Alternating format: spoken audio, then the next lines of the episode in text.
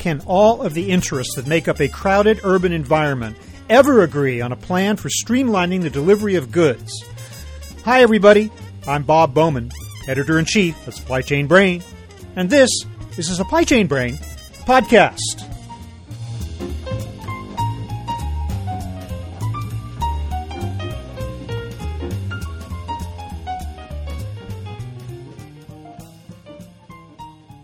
We think of cities as places where various interest groups, pedestrians, cars, bikes, public transit, businesses, and more are engaged in a constant tussle over access to streets and the best way to reduce urban congestion.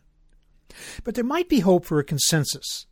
The Urban Freight Lab, housed at the Supply Chain, Transportation, and Logistics Center at the University of Washington in Seattle, is an ambitious public private research partnership that seeks to solve seemingly intractable urban freight management problems.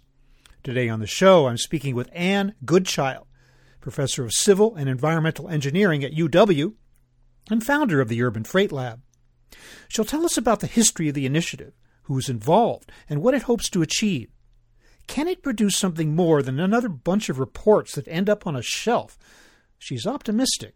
Here's my conversation with Anne Goodchild.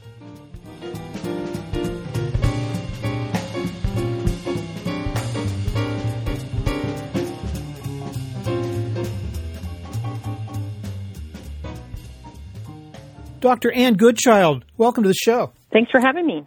Yeah, thanks very much for being with me to tell me a little bit about the Urban Freight Lab. Can you tell me the story of the formation, the inspiration, when it was formed, and what you set out to do from the very start? I have been carrying out research in the freight space for almost 20 years now. And from the start, it was really important to me to do work that was useful, that was actually addressing problems that industry was experiencing. Things that we produced from our research were going to be useful, were going to be impactful. And I, starting out sort of my career as a researcher, would often, kind of on a project by project basis, find some relationship to collaborate along and share data and get inspiration from partners. But that's a pretty cumbersome way to go about doing research, and you find yourself with each individual project sort of having to create a relationship, build trust, learn and understand. And I just felt for the first probably five or so years of leading research that that was not ideal and not resulting in the same quality or volume of, of work you know, that, that we had the capability to achieve. Mm-hmm. So I started looking around for other models and, and thinking it wasn't just about the specific topics that we selected, it was how we went about doing research and how we built trust and collaboration largely with the, the private sector. The in the research world, I think there's more existing mechanisms to collaborate with the public sector. And so then I really started thinking about ways to innovate that, ways to pay for that, ways to build the infrastructure of research in a way that was going to enable really high quality, kind of high outcome stuff. And so I, I came up with the idea for the Urban Freight Lab. Uh, that's a truly collaborative work group. The ideas are not mine, they're not ours as, as the researchers. The, the ideas for what we study and how we approach them collectively come from that group of private sector members, but then also public sector partners and us as researchers, because I saw that as a way to work on the right things and to have the right people in the room to do that work. Mm-hmm. So that was sort of where we wanted to go, and, and then thinking about what staff we needed, what pace of meetings, where the meetings would take place, how we would build a contractual relationship with those members, what people were willing to pay, all of those kind of logistics and, and implementation details, which we continued. That's the idea. That was our ambition. That was why we, we wanted to start the lab. And when was that? Well, so we finally launched the lab five years ago, but I think there was a period of probably, I don't know, a few years before that where I really started deciding that we were going to go for it and that we were going to build something and exploring kind of with the relationships I did have. There was interest in that on the private sector side and what business model we could use to operate the lab. Had you already made transportation and freight a specialty within your own yeah. research? and discipline? Yeah, and uh-huh, yeah, and I did that really from when I started in graduate school, which was in the early 2000s. And that was unusual. Freight in general has become much more visible, and there's been much more interest in it across the board in terms of venture capital and tech firms, but also public policy and research. But when mm-hmm. I started in freight, it was relatively uncommon. There were sort of more pockets of marine freight analysis or, or port operations, but the idea of, of freight as a system was, was very young. And I remember getting some pushback from my advisor. He said, Anne, do you really want to be the port lady? and I said, Yeah, actually, I do want to be the port lady. So yeah, you were I, I ahead of your down. time in that respect, for sure. I was. I was. Yeah. Some of that's fortunate, but it's good to be ahead of the curve because by the time everyone else has figured out that something's a good idea, you know, it's largely too, too late. late. Everybody's in on it. Well, did you? Were there any prior initiatives or anything like this on which you modeled the Urban Freight Lab, or did you just kind of make this up? The whole way it worked and your whole mm-hmm. concept mm-hmm. of it just came out of nowhere. I mean, what, what were you mm-hmm. basing it on, if anything? There were two other research kind of centers or programs that I was familiar with that gave me inspiration. That's the Center for Transportation Logistics at MIT and also METRANS, which is based at USC and Long Beach.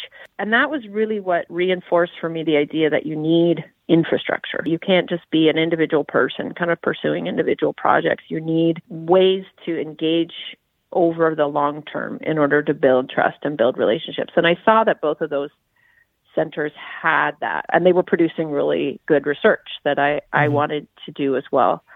But they're a little different. The group in Long Beach has much had and had much more emphasis on ports and maritime freight. I mean, in part because of their location and also topically emphasized planning more. But they were very involved with, with the city of Long Beach and I think to this day sort of lead some of their town hall meetings. And that was something that close collaboration really inspired me. And I could see how that was allowing them to do really impactful work.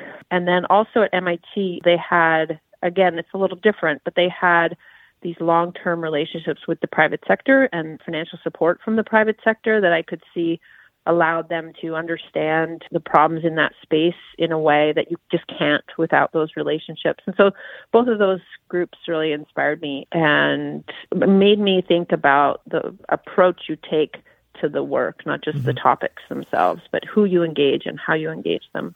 What kind of support and participation did you get from the private sector? I had developed a number of good relationships, you know, individual relationships with people. There are sufficient or plenty of individuals and individual companies who want to work with you, the University of Washington and, and more broadly. There's immense kind of intellectual resources and an interest in applying those for social good that is an opportunity to benefit us all. But it's not always easy to access them. There's different cultures and different ways of speaking and different timelines. And so if you can build a relationship with people who sort of are patient and, and want to understand how that could work, I've never not been able to find people who want to do that. And so I'd had good relationships with many trucking, airlines, marine terminal operators across the board in many sectors. It just takes time to share with people and understand their needs. And so there had never really been a shortage of interest. It was just building enough of an infrastructure to scale that and to really let that grow beyond kind of individual projects. I think asking private companies to pay a membership fee to join a research group is not something most private companies do. And so at the beginning, also just explaining, like, well, what would that look like? We often get questions like, what do we oblige to share? And what if we don't want to share something? How does that work? It's a product. Our membership in our lab is something that isn't a line item for most private companies. And so there's still a lot of education and, and information sharing at the beginning when we get to the point of talking with someone about joining. And some work that some of our members have to do within their own organization to say, look, you know, I really think this is valuable and, and, this is why. But for our returning members, yeah, that gets easier. So, as opposed to soliciting, say, one time grants or one time contributions from the private sector and the mm, like, mm-hmm. this is a membership type of, this is a continuing participation in terms of financing Yeah. Is that how it works? Yeah. So they're one year membership, so someone can choose to renew or not every year. But most of our, the vast majority of our members do renew. So we set our work plan also on that annual basis and review our goals as a group. What are the targets? What do we, when we say we want to improve urban freight, you know, collectively as a group, what does that mean? What are our priorities? What do we want to focus on for the next year? And then what kind of research we do together. And so research usually involves some data collection or some data sharing, a research question, and then as researchers, we do that analysis with the data or with some kind of model or interpretation of data. And then we bring that back to the group and discuss what that might mean for them and their work, and if there's public policy angles or there's infrastructure angles, how we can use that information mm-hmm. to improve the urban freight system. So you speak of improving urban freight. I guess maybe that would be mm-hmm. the shortest way to describe the mission of the Urban Freight Lab. You also mm-hmm. talk about the need for social good. What form mm-hmm. do you mm-hmm. think that do you want that to take in the forms of influencing public policy, legislation, regulation, private industry behavior? I mean, what's the output that you hope comes of your efforts? I would say in short, sort of yes to all those things. It depends a little bit on the problem. And sometimes what we're doing is trying to understand what's necessary to make progress with that problem. Some of our members produce or operate cargo cycles. And so that's an area where there is definitely a need to develop public policy. There's very little existing public policy around how to regulate or manage cargo bikes in the street space there's a lack of understanding, so we've had to collect data and do some pilots and look at behavior on the street. So then we bring that back to the group. And then as a group, we've talked about, well, what is necessary and what's missing. And so we've pursued that with some public policy angles. But there's also what we learned is that there's some infrastructure challenges that are limiting adoption. And so we also can go back to departments of transportation and talk about standards for infrastructure design that will allow the adoption of this. So in that case, there's some public policy and some infrastructure. And our members, we did a pilot last summer where we were with our partners doing some delivery by cargo bike. They're also learning for themselves about the economic models, the operational models, the workforce development challenges. It's whatever it takes. And depending on the focus that we've had, what do we discover about what is getting in the way? What are the challenges? And mm-hmm. sharing that broadly. And we might not carry all of those things forward, but we share that with any interested party who might be working mm-hmm. in that space.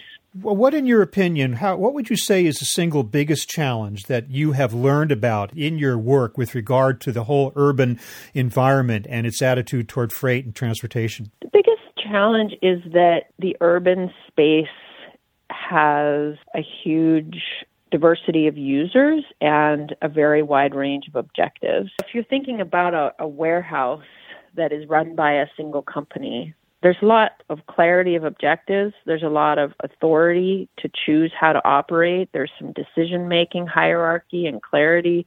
There's organizational priorities and objectives that make decision making and implementation and measurement more straightforward. The most difficult space in logistics is this urban space because you're in a space that's entirely uncontrolled, that's to a very large extent sort of unmeasured and uncensored and every day is a different experience. Imagine you're trying to make money delivering things. You have no control over where you're allowed to park, when you're allowed to park, who else is on the street that day, what else they're doing. Just that complexity makes it a very difficult space to operate as a carrier or as a any kind of logistics provider. And the city has a range of priorities and those might be different even in different blocks, cities trying to encourage economic activity, but they're also trying to keep people safe, and they're also trying to address climate change. And so, even within the decision making within that organization, there's difficult choices to make. So, it's very big, it's very messy. There's not a hierarchy for how to resolve some of those decisions. And so, we mm-hmm. try to work away at pieces of that problem and provide a space for communication and information sharing, which hasn't historically existed. There are so many competing interests in urban environments these days when yeah. it comes to access and transportation. There is, of course, freight versus passenger versus mm-hmm. public transit versus scooters versus bikes, and especially cyclists attempting to close off all these roads and keep cars out of cities. I just can't imagine how you dive into this head first and, and what do you do? I mean, you, you can't take sides really? I mean, you just sort of mm-hmm. try to coordinate, listen to everybody? I mean, what mm-hmm. is your role when everyone is at each other's throats, each one asserting their own rights, so to speak, in terms of transportation in urban environments? Yeah, well, we try to. I've never gotten to the point where people were at each other's throats, so that's good. I, I meant that metaphorically. I know, but, I know. Uh, but I would say actually that there is a lot of interest. I think characterizing it as necessarily one that's adversarial is not one that we've experienced. I think we've put a lot of energy into creating an environment of opportunity and progress as opposed to maybe focusing on spending too much time talking about the existing problems, looking toward solutions that are going to be mutually beneficial. So I think there is a lot of room for improvements that are going to provide benefit for the public sector and benefit for the private sector. And that's where we try to go in a space that was more optimized or had been worked on, you'd had people trying to work on this for a longer period of time, that might become harder. But right now, there's a lot of low hanging fruit. And there's a lot of opportunity if we can just collect data, correct some misunderstandings that are often based on anecdote, we can actually find a lot of ways to meet the needs of a broad group of stakeholders. One of the ways we've we've tried to address that is by clearly stating objectives. So the first year of the Urban Freight Lab, we set two goals. One of them was to reduce dwell time, and one of them was to reduce failed deliveries. And mm. those are two things that benefit everybody. Failed deliveries are bad for the city and for city residents because it means that a truck or whoever, however it's being delivered has to go two or three times to do the same work, right? That's not good mm-hmm. for anybody. That's just excessive traffic. That's excessive CO2 pollution. That's excessive noise. And it's frustrating for customers. So everybody agrees that reducing failed deliveries is a good thing. The other other objective we set, so reducing dwell time, again, is a win for everybody. Carriers don't want for it to take longer than necessary to make a delivery. Neither does the city, because a vehicle parked at the curb for twice as long as necessary means their infrastructure is half as productive. If we mm-hmm. can get everybody out in 10 minutes versus 20, they can serve twice as many vehicles with the same amount of street network.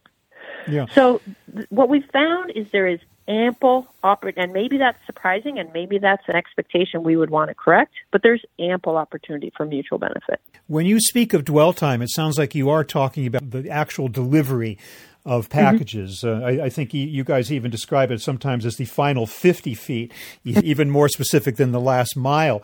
But of course, you in Seattle and many other urban environments are right cheek and jowl up against major port operations, and there's dwell mm-hmm. time issues there with truckers trying to get in and out of marine terminals. Do you mm-hmm. include that in your dwell time issues, or are you more like focused on consumer deliveries and things like that? We've been more focused on consumer delivery, and it is different because with consumer delivery, to a large extent, we're focused on areas of the city or communities where people live or people work. That means that you're necessarily mixing people and vehicles. And so your strategies for how to do that, you can't say, well, what we're going to do is separate people and vehicles. It's not possible in that space. Mm-hmm. Ports, that's sometimes, well, to a large extent, that's one of the strategies we've used. We've used, you know, land use regulations to say, well, we're going to have port activity happening farther away from where there are lots of people walking and living and working, which isn't always possible. And there's difficult situations on the boundaries, but they're pretty different. And we have chosen to focus on the urban environment. However, I did start out as a port lady, and and I think there is a need and an opportunity. So need for improvement and opportunity for improvement in kind of the port, the drayage space. So I do think that that's something we might turn to, or we'd love to see more collaborative environments for the various stakeholders there too. It's another example of something where there isn't a single director of that system, where there are conflicting interests and competing interests and many stakeholders that don't currently have a lot of opportunity to work together. So I do think it's another environment where something like the Urban Freight Lab would be really useful. I'm sure that you don't want to be one of those initiatives that issue report after report that end up just on a shelf somewhere. No. You know, like, well, we did that report. Our job is Please. done. Yes. Do you truly believe that you can and do influence transportation and urban planning policy? Absolutely. Yes. And I could give you many examples of that, but I'm going to give you a fun one. So I was at a party for my daughter's just finishing high school, and she had her sort of last soccer team party with 18 year old with all her friends. And someone came up to me at that party and said, Wait, are you like Anne Goodchild, like from UW Anne Goodchild? And I said, Yeah, that's me. And she worked for a very, very, very large logistics company and retailer. And mm-hmm. she said, Oh my gosh, I used this work that you did on sustainability of delivery to make the case to my management that we needed to move toward electrification of this sector of vehicles in their fleet. And she said it was the specific things that you did looking at vehicle type that really allowed me to influence that decision and that outcome. That's really hard to do, right? Like guessing what people need and randomly putting it out there and hoping that someone reads it and that it influences that business operation is a pretty unrealistic plan. So it was really, really, Satisfying. po- yeah, really satisfying to hear that. I mean, the way mm-hmm. we try to do it is by starting that relationship very early on and saying, what do you need? What would be useful? Can we do that for you? And if we did, can we make sure that you understand what the implications are and that we've tailored it to something that you can use? So the sort of guessing and hoping um, is very common amongst researchers because they don't typically have a lot of long-term relationships. It's very time consuming to do that. And that was to a large extent the motivation for the lab was I don't think that I'm going to be that successful if I'm just guessing about a system that I don't live and breathe every day about knowing what they need. The structure of the lab is designed to avoid that and to really start at the very beginning with the problems that industry or the, or our partners in cities bring to us and we can't solve them all. We have a certain set of skills, and so we have to pick the ones that we think that we can make progress with and the ones that we can find funding for. But absolutely, that's something uh, we've been able to do, and I'm yeah incredibly proud of that. Very motivated by that. Anne Goodchild, founder of the Urban Freight Lab, professor and former and probably current port lady as well. Thank you so much for spending time with me to talk about the work of the Urban Freight Lab. I really want to follow up and have more discussions on this going forward, but thanks again so much for your time. Thank you. This kind of opportunity is also one of the ways that we get to be more relevant because hopefully people hear about what we do and connect with us and give us some feedback.